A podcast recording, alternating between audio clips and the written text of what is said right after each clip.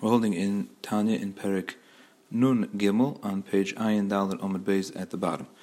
And now we're going to turn back to what the Tanya started with in the beginning of Perik Nun Aleph that took us through these three prokim of Nun Aleph, Nun Beis, and Nun Gimel.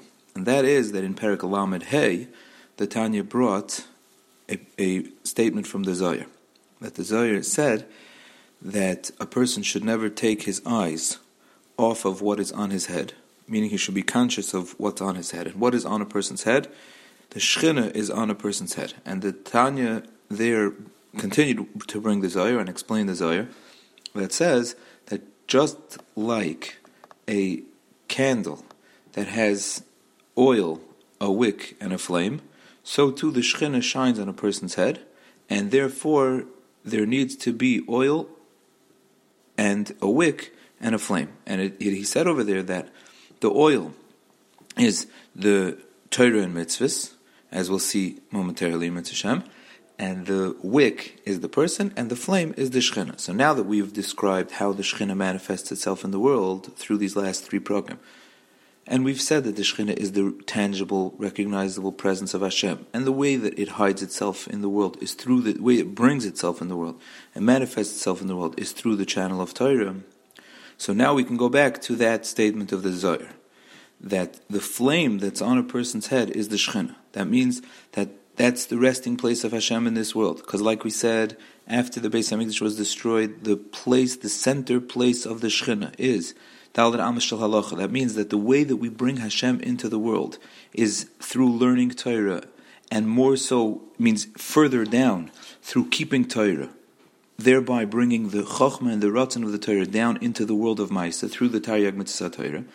So that is the Shemen, that's the oil that because in the Zohar, Shemen is always representative of Chochmah, so the Chochmah Satorah is the oil that feeds the flame, which is the Shechina, to keep it in the world. Meaning, the Shechina is the flame, and the flame gets fed always by oil. So, what's the oil? What's the fuel that keeps the Shechina connected to the world?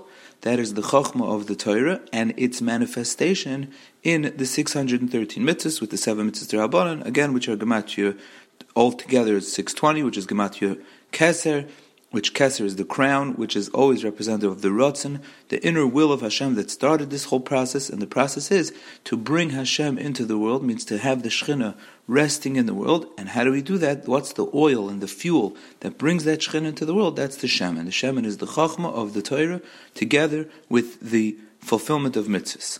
Now, what's the wick? So the wick is the is the person, meaning he is the, this system has to work through a tool. There's a tool that connects the flame, which is the Shechina presence, the presence of the Shechina resting in the world through the f- fuel of the Torah mitzvahs, and the tool that connects these two is the person.